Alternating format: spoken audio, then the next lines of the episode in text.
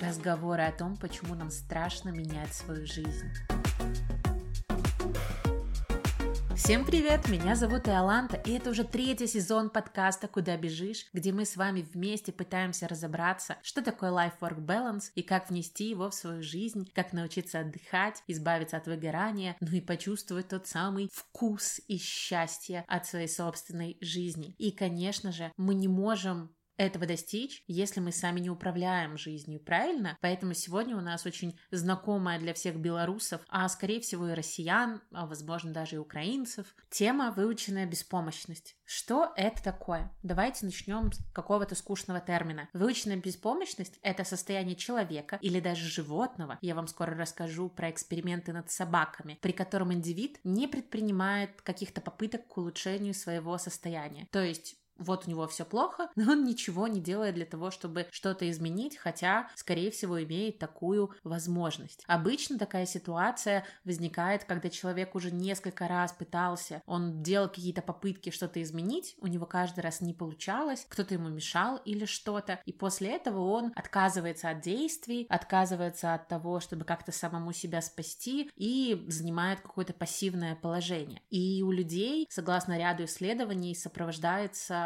еще и потери чувства контроля над своей жизнью и чувства свободы, и человек перестает верить в себя. И такое, конечно же, приводит обычно к подавленности и даже к депрессии. И этот феномен открыл американский психолог Мартин Сельгман еще в 1967 году. Я хочу вам рассказать про небольшой эксперимент, точнее, эксперимент может быть, был и небольшой, но влияние его было масштабно. В 60-х годах этого прошлого века этот самый американский психолог Мартин открыл явление выученной беспомощности. Он открыл это явление в ходе того, как сам участвовал в экспериментах, которые устраивали а, на классических принципах Ивана Павлова. Я думаю, многие знают про Павлова и его собак. Так вот, Сельгман разместил две группы собак в разных комнатах, и каждая собака была в отдельном боксе, к полу которого был проведен ток. И собаки из первой комнаты могли ткнуть мордочкой в некую точку бокса и вырваться на свободу. То есть, если, допустим, их бы били в током, они могли на что-то нажать, выйти и, получается, закончить это неприятное действие. А у собак из второй комнаты не было никакой связи между их действиями и свободой. То есть, их ящики открывались в зависимости от действий первой собак из первой комнаты. То есть, если первые собаки из первой комнаты ткнулись мордочкой и вышли, то и эти собаки тоже могли выйти но сами они никак не могли повлиять на это событие. Еще же была и третья контрольная группа собак, которых током не били вообще. И если очень кратко, то какие были последствия эксперимента? Собаки из первой комнаты очень быстро э, восстановились, очень быстро забыли там мучениях о, о битье током и вернулись к своим привычкам и вели себя так же. Собаки из другой комнаты внезапно впали в депрессию и апатию. Как это было выяснено? После основной части эксперимента все три группы собак были помещены в одну комнату, где по полу шел ток. И чтобы выбраться, собакам было необходимо перепрыгнуть через совсем небольшую перегородку. То есть это было по силам каждой собаки. Но только собаки из первой и третьей группы быстро приходили к этому решению, быстро перепрыгивали и заканчивали, получается, этот эксперимент. А собаки из второй группы метались от боли, скулили, а потом ложились на пол. Причем, что этот пол причинял им боль. То есть ток шел через пол, и получается, что их бьют током, они не перепрыгивают, хотя они могут изменить ситуацию и просто ложатся и ждут, пока это закончат. Потому что в какой-то момент во время вот предыдущего опыта они разуверились в своих силах, что даже физическая боль не возвращала им вот какую-то активную жажду действий. И коллеги Селигмана были в шоке, потому что поведение собак полностью противоречило тогдашним представлениям о природе мотивации. И эксперимент, но уже без тока, было решено провести на людях. И его результаты также подтвердили. Если человека помещать в ситуацию вынужденной беспомощности, когда от его решений и действий ничего не зависит, человек вскоре выучится этой беспомощности и перестанет что-либо делать. Был и второй эксперимент, тоже очень необычный. А, были две группы участников в доме престарелых. Они размещались на разных этажах. Так вот, второй этаж он не мог принимать какие-то решения, например, относительно своего меню, то есть чтобы они могли покушать. Они не могли решать, что они будут смотреть по телеку. Они не могли решать, как им размещать какие-то предметы в своей комнате. То есть по факту они были полностью подвластны руководителям этого самого дома престарелых. А вторая группа могла все делать, могла выбирать, какой фильм смотреть, а могла выбирать какое-то меню, чем заниматься, играть ли, читать книги, общаться ли с другими. И уже через три недели были получены очень внезапные результаты, хотя, в принципе, почему внезапные? А, участники из первой группы демонстрировали больше индекс счастья, меньшую депрессию и лучшее здоровье. То есть они сами по себе были больше удовлетворены своей жизнью. И самое интересное, что через полгода решили проверить, как там поживают испытуемые, и оказалось, что среди вот э, группы второго этажа и четвертого была разная смертность. В два раза смертность была повышена у тех, кто был на том этаже, где он не мог ничего решать. И ученые сделали выводы, что когда человек ничего не может контролировать и руководить своей свободой и жизнью, он как бы быстрее впадает в нежелание что-либо делать, нежелание жить. И там, кстати, были старики, которые как бы они не могли ничего изменить, они впадали в какое-то такое состояние, когда они могли отказаться, например, от медицинских препаратов или от еды. То есть они решали, что будут себе вредить, но хотя бы в этом положении они, получается, чувствовали, что они могут хоть что-то контролировать. Вот. А участники, которые жили на четвертом этаже и могли все делать, они были здоровее, счастливее и, получается, в два раза меньше умирали. Очень, как бы, необычные эксперименты, и интересно то, что результаты эти сохранялись и через год после эксперимента. Какая есть проблема в наших странах? Странах СНГ, как минимум. Нас с детства, в принципе, не очень-то и учат быть каким-то особенным, принимать какие-то решения. Часто родители это начинают. Для родителей послушный ребенок это самое удобное, что может быть. Ты ему сказал что-то делать, он это делает. Ты ему сказал чего-то не делать, он это не делает. Прекрасно, но только у ребенка с самого детства забирается какая-то вариативность, умение находить какие-то разные варианты исполнения. И я не знаю, как у вас, но, допустим, когда я училась в школе, я помню, а, у одной девочки постоянно были какие-то хорошие оценки за сочинение, типа десятки, а у меня были восьмерки. А мне было так обидно, потому что мне это казалось, что я-то лучше ее понимаю, суть произведения, это была русская литература. Но вот никак у меня не получалось, потому что я всегда писала каким-то своим способом, который был не совсем понятен моей учительнице. То есть я приходила к каким-то нестандартным решениям, я мыслила, пыталась а, осмыслить какие-то поступки, и для преподавателя это было сложно, потому что я не вписывалась в какую-то общую канву, которую она сама себе придумала для обучения нашей группы. А потом я один раз поставила эксперимент. То есть, не знаю, я была маленькая хитрая, и я решила почитать произведение, которое написала наша отличница. Я прочитала несколько ее сочинений, я поняла как бы механику, по которому она их пишет, и написала точно так же. То есть я написала по очень похожей конве, я даже использовала какие-то похожие слова. А, я точно помню, что она очень любила уменьшительно-ласкательные суффиксы, я их не любила ни тогда, ни сейчас, но я решила просто по приколу. Ну, типа, если как я делаю не получается, так давайте сделаем по-другому. И что бы вы думали, мне поставили первую десятку по русской литературе, когда я написала не так, как я думала, а так, как нравилось нашему учителю с уменьшительно-ласкательными суффиксами. В тот момент я поняла, что наша система образования какая-то не идеальная, и не совсем она учит как бы быть осознанным, учит э, придумывать разные варианты из каких-то проблем. Она максимально унифицирует нас и максимально заставляет детей быть одинаковыми, мыслить одинаково, что очень удобно государству, но очень плохо для нашей дальнейшей жизни.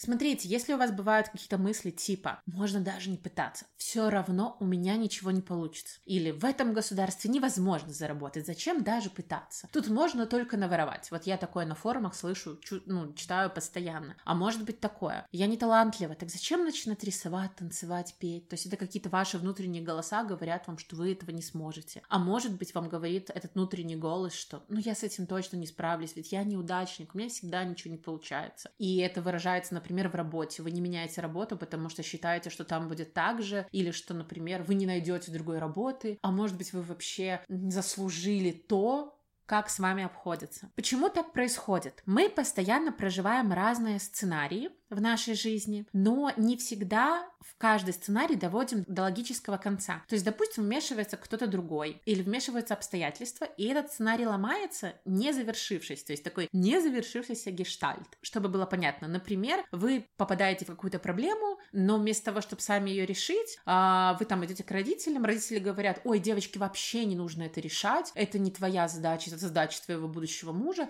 вообще не думай, мы сами за тебя все решим. И ребенок не учится взаимодействовать с миром по-разному. То есть его родители создали для него какой-то комфортный или не всегда комфортный мир с определенными инструкциями шаблонами, думая, что тем самым они ему помогают. Но, к сожалению, мир очень разнообразен, и нам нужно уметь жить в этом разнообразии. И если в какой-то момент у вас вот такая ситуация оборвала а, вашу стратегию выживания, стратегию выхода из какой-то ситуации, у вас это может закольцеваться и в будущем будущем. То есть вы в будущем не будете знать, как справляться с такими ситуациями. Мы тут имеем как бы дело в первую очередь с самим собой и с нашим внутренним голосом. Мы слышим себя, когда нам кто-то говорит, что я неудачник. Но как бы почему и что делать с тем, чтобы это было не слышно. Есть очень разные люди, есть там, допустим, условно два типа. И некоторые очень сильно подвержены вот этой самой выученной беспомощности. Я сейчас приведу какие-то примеры, распишу, а вы подумайте, подходит это к вам или не очень. Вот есть люди, у которых постоянно все четенько. У них все запланировано, у них есть списки, у них есть инструкции на работе, в школе. Они представляют, как себя вести, у них там инструкция на каждый шаг. Но проблема в том, что если в какой-либо ситуации возникнет маленькая преграда, преграда, камешек или возникнет какая-то совершенно новая ситуация, у этих людей включается беспомощность, и они не могут себе помочь выбраться из этого состояния. Они настолько себе все спланировали, или их родители настолько рассказали им какой-то механизм поведения, что они не знают, что делать в другой ситуации. Почему так происходит? Потому что ребенка с детства не научили развивать вариативность мышления. Например, вас вот воспитывали послушным мальчиком или девочком,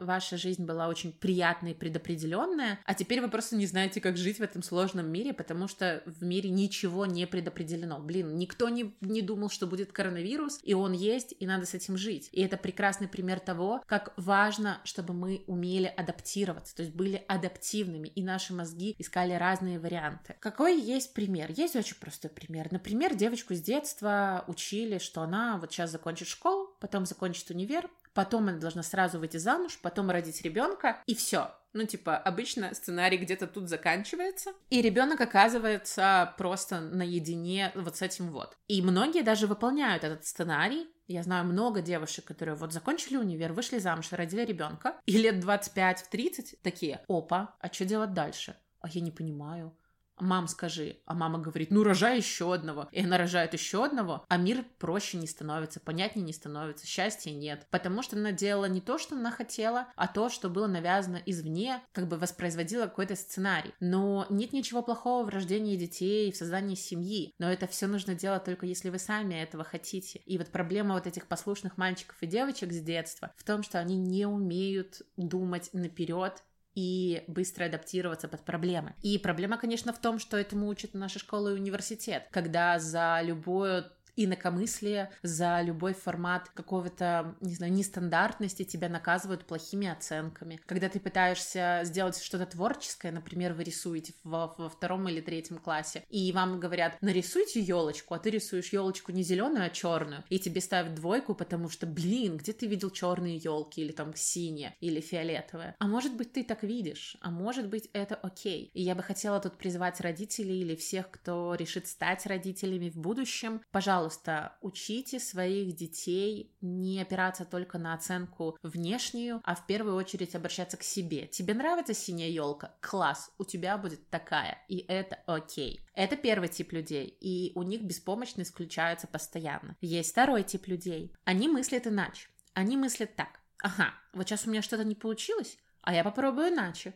ага, тут дверь закрыта, окей, я полезу в окно. Такие люди иногда бесят, их воспринимают как какими-то, не знаю, в каждой бочке затычка, или что вот они, ой, вот я же уже сложил лапки, а он нет, вот бесячий он, вот так, все вообще-то деятельные люди бесят тех, кто не деятельный. Но зато эти люди не подвержены беспомощности. И нужно воспитывать в себе такое мышление и всегда иметь план Б. Конечно, минусы таких людей тоже есть. Они не всегда достигают четкой цели, их действия и мысли разбросаны, потому что они ищут разные варианты. Но зато, зато, зато они постоянно генерируют кучу идей и возможностей. Еще раз, всем родителям, конечно же, выгоден удобный ребенок. Он послушный, он делает то, что вы говорите. Но проблема в том, что жизнь — это не набор правил и инструкций. И если он только подчиняется всем подряд, если вы говорите ему постоянно «слушайся учителя», «слушайся в универе», «слушайся на работе», «слушайся мужа», а то уйдет, то чему вы удивляетесь от того, что у вас ребенок потом вырастает абсолютно беспомощный и несчастный. А потом такие родители приходят к психотерапевту и говорят, моя дочь сидит в 30 лет дома, ни с кем не знакомится, или там после развода вернулась ко мне, ничего не делает, боится и как будто боится жить. Ну, come on, мамочка, а что вы хотели? Ваш ребенок не знает, как жить в этом сложном мире. А нужно было учить ребенка мыслить нестандартно, искать варианты. Все эти эксперименты, которые я вам приводила, они доказывают то, что на отказ человека от действий влияет не сама ситуация, а только невозможность ее контроля. И именно из-за него появляется такой феномен. То есть вообще не важно, что происходит в вашей жизни. Ситуации бывают максимально разные. Важно только то состояние, когда вы считаете, что у вас контроль утерян, и вы ничего не можете сделать.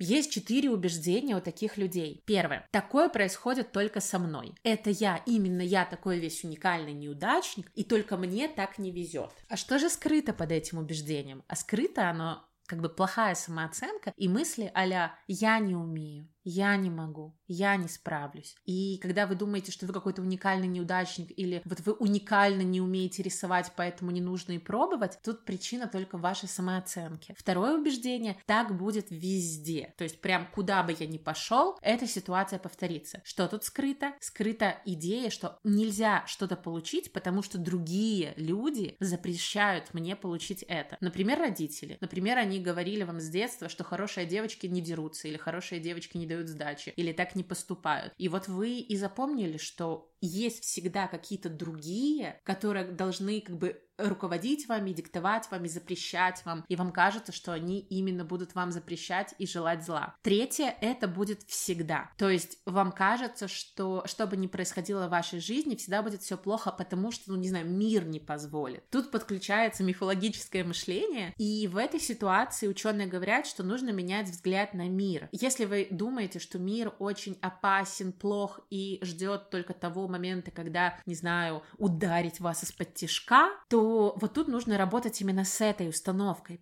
и менять ее на такую. Мир это очень клевое место. Тут есть вообще все. Тут есть место для любого человека, для любой классной идеи, любого стартапа. Это клевая игра. И вы пришли сюда для того, чтобы пробовать новое и разнообразное. Итак, у нас было три убеждения уже. Это происходит только со мной. Так будет везде. Так будет всегда. И четвертое, с этого нет выхода. То есть вам кажется, что есть какое-то мифологическое существо или бог или еще что-то, который не допускает именно для вас какой-то вариант событий. И тут, вот я послушала интересного психолога, он говорит, тут нужно избавить себя от образа карающего бога. То есть у нас вся религия построена на том, что бог обязательно карает, он злой. Или вот тот, кто сверху, если вы верите в то, что есть кто-то сверху, вот он обязательно, если ты что-то сделаешь, что это грех, и он тебя накажет. И тут как бы тоже нужно избавиться от установки, что вас обязательно кто-то за что-то накажет. Итак, если у вас такие убеждения как-то отзываются, то, ну, и это еще не страшно. Если у вас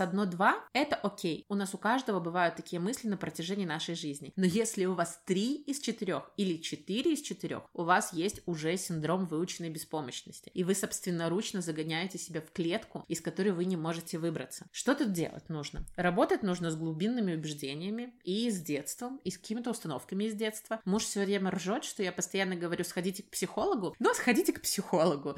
А, попробуйте вот ему рассказать про вот эти ваши установки, которые вы накопали, возможно, вместе со мной, и попробовать с ними что-то сделать. Нужно попробовать переосмыслить то, какой мир и какое место вы в нем занимаете. И нужно переосмыслить то, что вы ничего не можете сделать, потому что кто-то вам не даст. Нет, Вообще-то все карты в ваших руках, и все руководства к действию в ваших руках, у вас просто нет инструкции, а она и не нужна. Как вообще работать с этими убеждениями? Вот то, что я уже говорила, а, если вам кажется, что вы такой неудачник, то есть вы говорите сами себе, что дело во, всяк, во всяком случае в этой ситуации в вас. То есть у вас что-то не получается, потому что вы неудачник, но по факту это же можно немножко перевернуть. У вас что-то не получается, потому что вы что-то не сделали, потому что вы не попробовали. Если ничего неизменно, и это у вас начертано на судьбе, то почему бы просто еще раз что-то не попробовать сделать другое, а вось получится. Был тоже прикольный эксперимент, ну такой прикольный. А, к психотерапевту пришел парень, он хотел покончить с собой, потому что с ним никто не знакомился,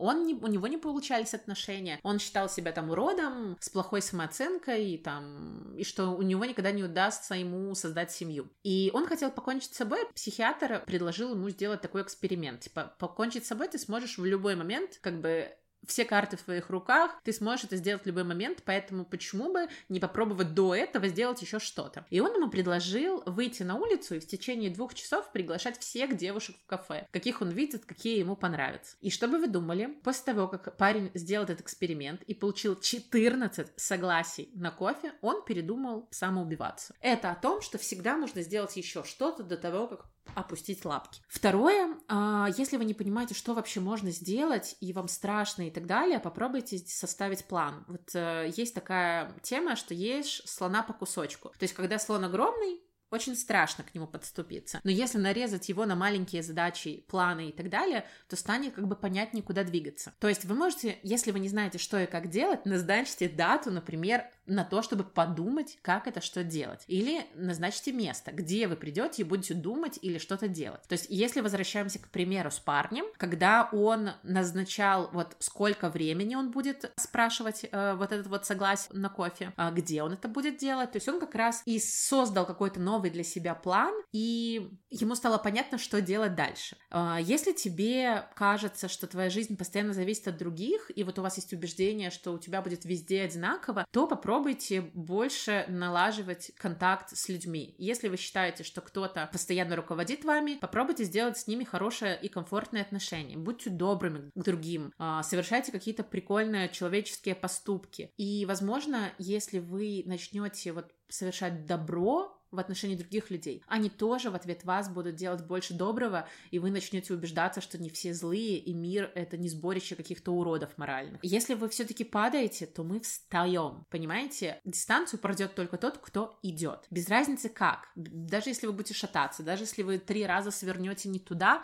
но если вы будете куда-то идти, вы куда-то придете. Нужно понимать, что жизнь — это очень долгий путь, и это окей. Не нужно как бы пытаться все взять на храпом. Что я имею в виду? Например, если у вас 25 нету семьи, машины, собаки, дома и, не знаю, дачи на Карибах, это не значит, что вы неудачник. Это значит, что вы придете к этому постепенно, если вы действительно это хотите. Ставьте себе на огромном пути, вот воспринимайте вашу жизнь как огромный, длинный, длинный, длинный путь. Режьте этот путь на приятные отрезки, вознаграждайте себя в конце каждого вот этого отрезка и радуйтесь за то, что вот вы молодец и вы смогли выполнить что-то из того, что запланировали. Путь будет долгим. Вам нужно это понять. Делайте хоть что-нибудь, делайте первый шаг. И поймите, что побеждает не тот, кто круче всех, не тот, кто конкурентнее всех, не тот, кто там еще что-то. Побеждает тот, кто встал и пошел. Я не помню, рассказывала я вам про этот эксперимент или нет, но он мне в какой-то момент очень помог. Собрали в одну комнату с очень высокими потолками и отметками на стене кучу людей. Это были разные люди, от работников до бизнесменов с миллионными стартапами. И им говорили, что нужно подойти к этой стене и прыгать так высоко, как они могут. И там были отметки высоты. Так вот, те люди, которые занимали по финансовому какому-то восприятию самые нижние слои общества, ну, там, жестко сказала, ну, например, там уборщики, они пару раз прыгали и отходили. И они допрыгивали там, ну, до какого-то вот э, максимума и уходили, и даже больше не старались. А те чуваки, которые потом, оказались, бизнесмены, стартаперы и так далее, они прыгали дольше всех. Они могли падать, не ржали, они еще что-то, но они прыгали, прыгали, прыгали, прыгали, пока не добивались каких-то максимальных для себя возможных для своей физики результатов. Этот эксперимент говорит о том, что у кого-то что-то есть, а у кого-то чего-то нет не потому, что вот он такой мега талантливый, а ты там неудачник, а потому что кто-то очень много пытается, и после того, как он когда-то падает, он встает и продолжает делать дальше. То есть вот это какая-то убежденность в себе, уверенность в том, что нужно продолжать. И вот я призываю к вашей жизни относиться точно так же. Я тут хотела еще затронуть коротко один момент. Я часто слышу или читаю на форумах, что невозможно вот у нас зарабатывать, невозможно у нас добиваться чего-то.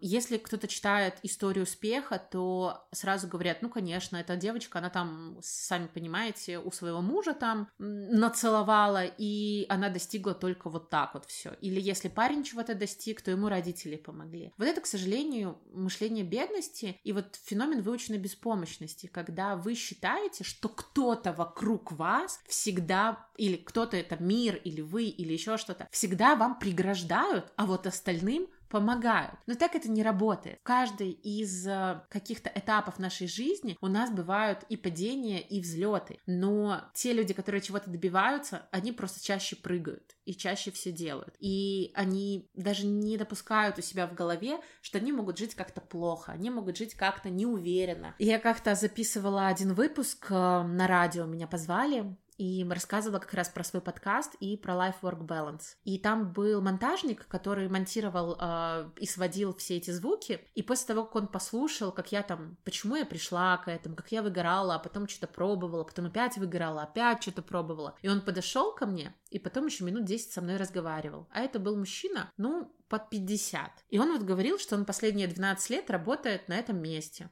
что он боится что-то менять. Он говорит, что он уже старый. Он говорил, что, ну вот, он знает вот только это, а как по-другому не понимает. И он такой смотрел на меня странными полувосхищающим и полуосуждающим взглядом. Это была очень странная смесь по типу, блин, а откуда ты такая вылезла и почему ты там что-то делаешь? Вот его это удивляла позиция. А меня удивляла позиция человека, который 12 лет сидит на одном месте и боится попробовать что-то другое. Хотя за 12 лет он мог уже попробовать три карьеры, и если не стать счастливым и не заработать больше денег, то хотя бы, не знаю, поиграл бы в эту жизнь намного интереснее, чем и то, что есть сейчас. И вот, к сожалению, наши родители очень очень многие подвержены вот этому, и они многие даже не думают и не пытаются, считают себя старыми, вот этот самый эйджизм, когда там после какого-то возраста нужно остепениться. Ребят, вы, конечно, можете делать так, как вы хотите, как вам комфортно, но я призываю относиться к этой жизни как к игре, относиться к этому миру как к чему-то доброму, и думать о том, не что очень много плохих людей, а что на самом деле хороших людей, такие как мы с вами, нас намного больше. Мы можем помогать друг другу, мы можем вдохновлять друг друга, мы можем любить друг друга. И тогда нам всем станет немножко легче. Но главное вот в это поверить и преодолеть установку, что вот государство плохое, мир плохой. Нет, все хорошо. Ну, кроме